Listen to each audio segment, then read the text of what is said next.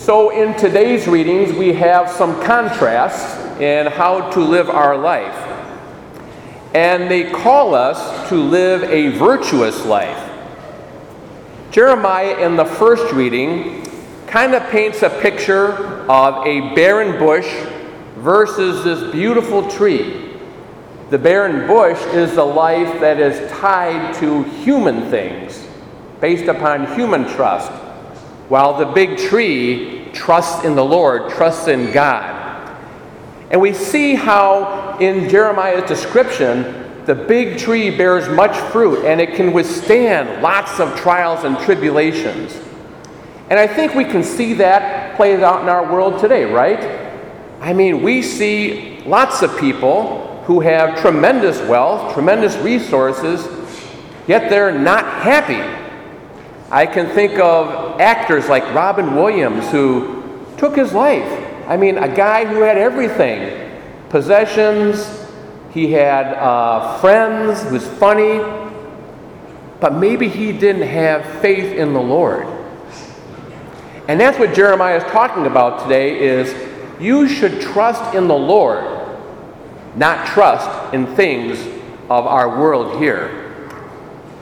So the question is, how would we do that? How do you trust in the Lord? And that's where we come to our gospel today. Luke's gospel of the Beatitudes tells us how to live a God centered life. So, first of all, in the Beatitudes, when we see this word blessed, we should just substitute the word happy. So, if you want to be happy, do the things that Luke says to do in his Beatitudes here.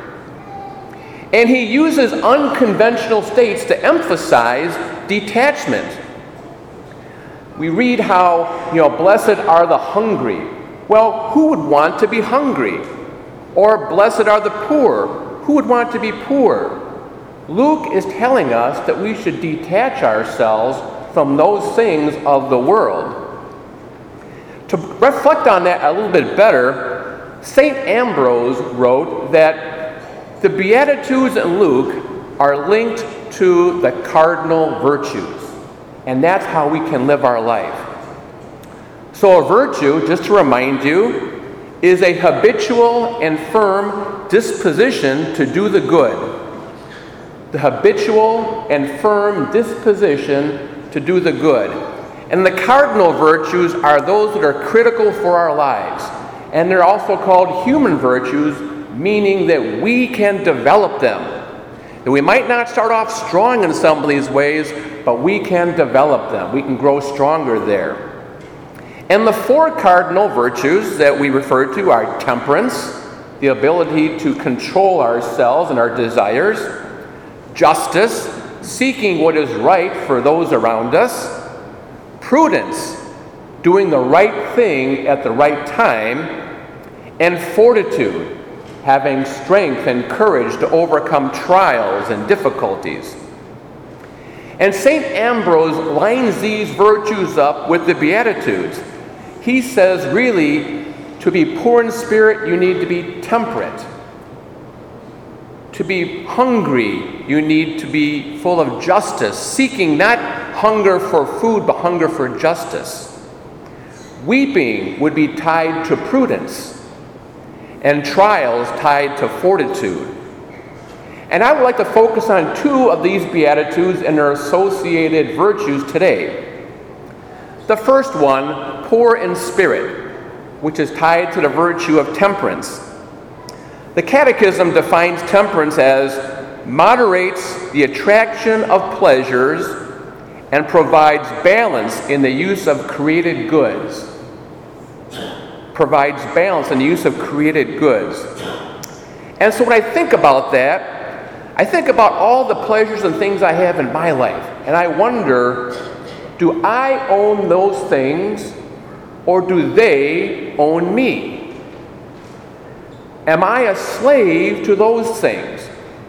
Am I looking for those things to help me lead a Christ centered life or am I pursuing them just for their sake on their own?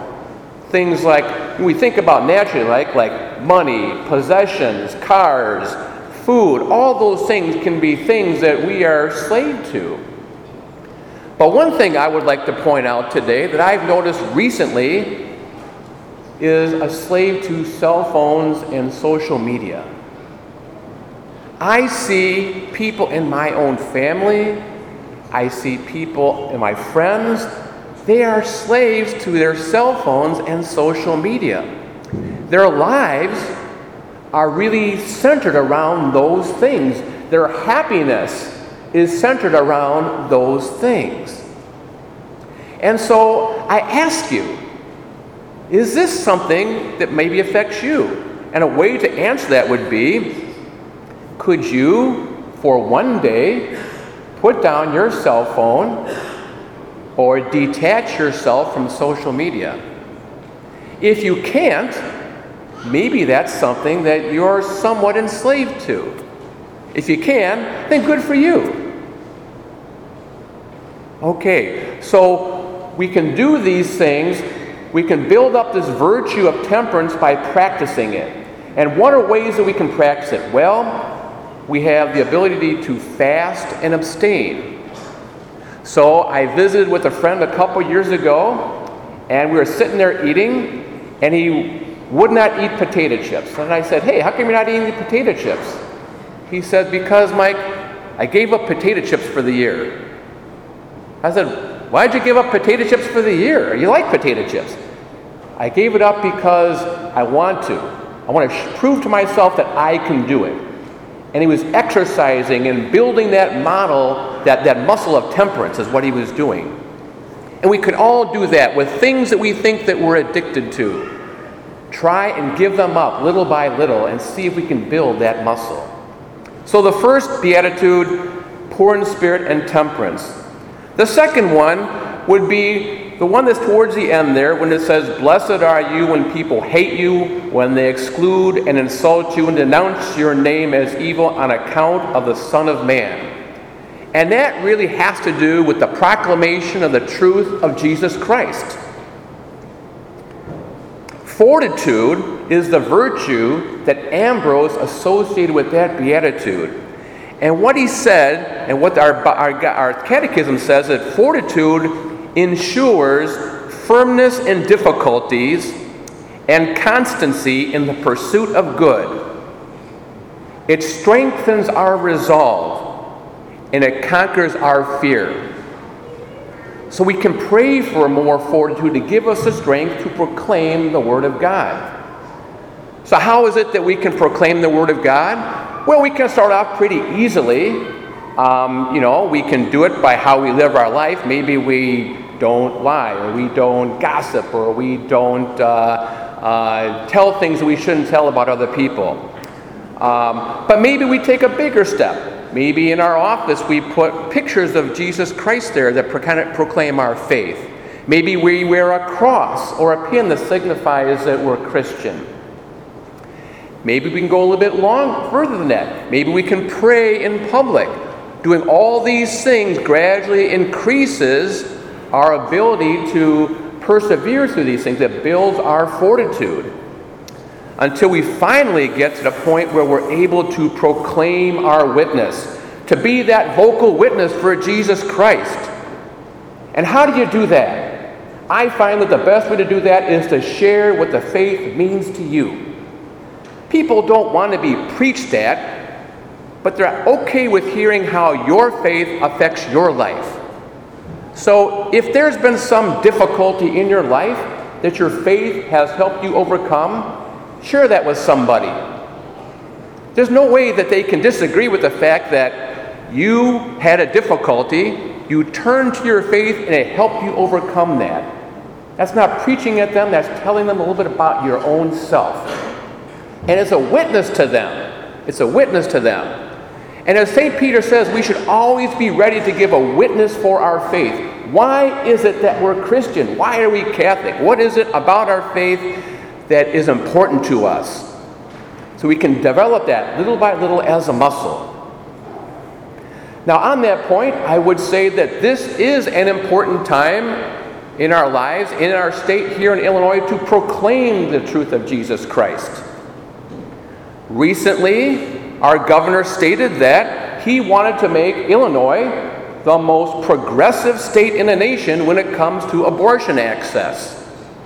And this past week, he and his political allies took a big step in that direction when they introduced House Bill 2495, which is called the Reproductive Health Act. But it has anything but to do with reproduction. There's three parts of this bill that I would like to call to your attention. First of all, it provides that a fertilized egg, embryo, or fetus does not have human rights under the law. In other words, a fetus, a baby, is not a human being, is what they're saying. It has no civil rights. Secondly, it repeals the partial birth abortion ban in Illinois. You know, we have a ban that when a baby is being born, it cannot be aborted at the moment of birth. This law would repeal that. It would also repeal the Abortion Performance Refusal Act, which is a conscience protection act for medical providers. So if you are a doctor or a nurse, today you can say, I don't want to do that. I object to that. This law would eliminate that. And the third thing is that it provides increased insurance requirements for the coverage of abortion, meaning your work insurance has to pay for abortion. You and your premiums have to pay for that. So, as you can see, this law is evil. It's really the hand of the devil right there, writing this law. It's totally opposed to what we believe as Christians and what we teach as our Catholic faith. We need the fortitude to oppose this law. And how do we do that? Well, first of all, we start by praying for those legislators who are introducing this. The Holy Spirit will change their heart. But second, we need to pick up the phone. We need to call our legislators. We need to call our governor and say, I don't want this law. A baby is a human being. We should not abort children who are partially born. We should not have to pay for this law. You need to tell them that. And then you need to tell your family and friends that this law is wrong and why they should oppose it. Now, I know when I talk about abortion, when anybody talks about abortion, it stirs up pain and sorrow in some people because there are many victims of abortion, not just the baby, there's also the birth mother, the father, parents, siblings. All these people suffer the effects of abortion. And I know they have deep regrets long time afterwards. And what they should all know is that our Lord Jesus Christ loves them, will always love them. Never think that the Lord does not love you because of this. Never think that the Lord does not love them because of this. And our church stands ready with the sacrament of reconciliation to forgive them of that sin. So I encourage them to come to that sacrament. We all have a choice in how we want to live our lives. We can lead our lives attached to the world and all the weaknesses and all the evil that comes with that, and some good though. But we could also live our lives fully attached to the teachings of Jesus Christ. How do we do that? We do that by living the Beatitudes. We do that by embracing the virtues associated with those Beatitudes. The virtues. So I call you, please embrace the cardinal virtues, especially temperance and fortitude to help us live the life that Christ calls us to live.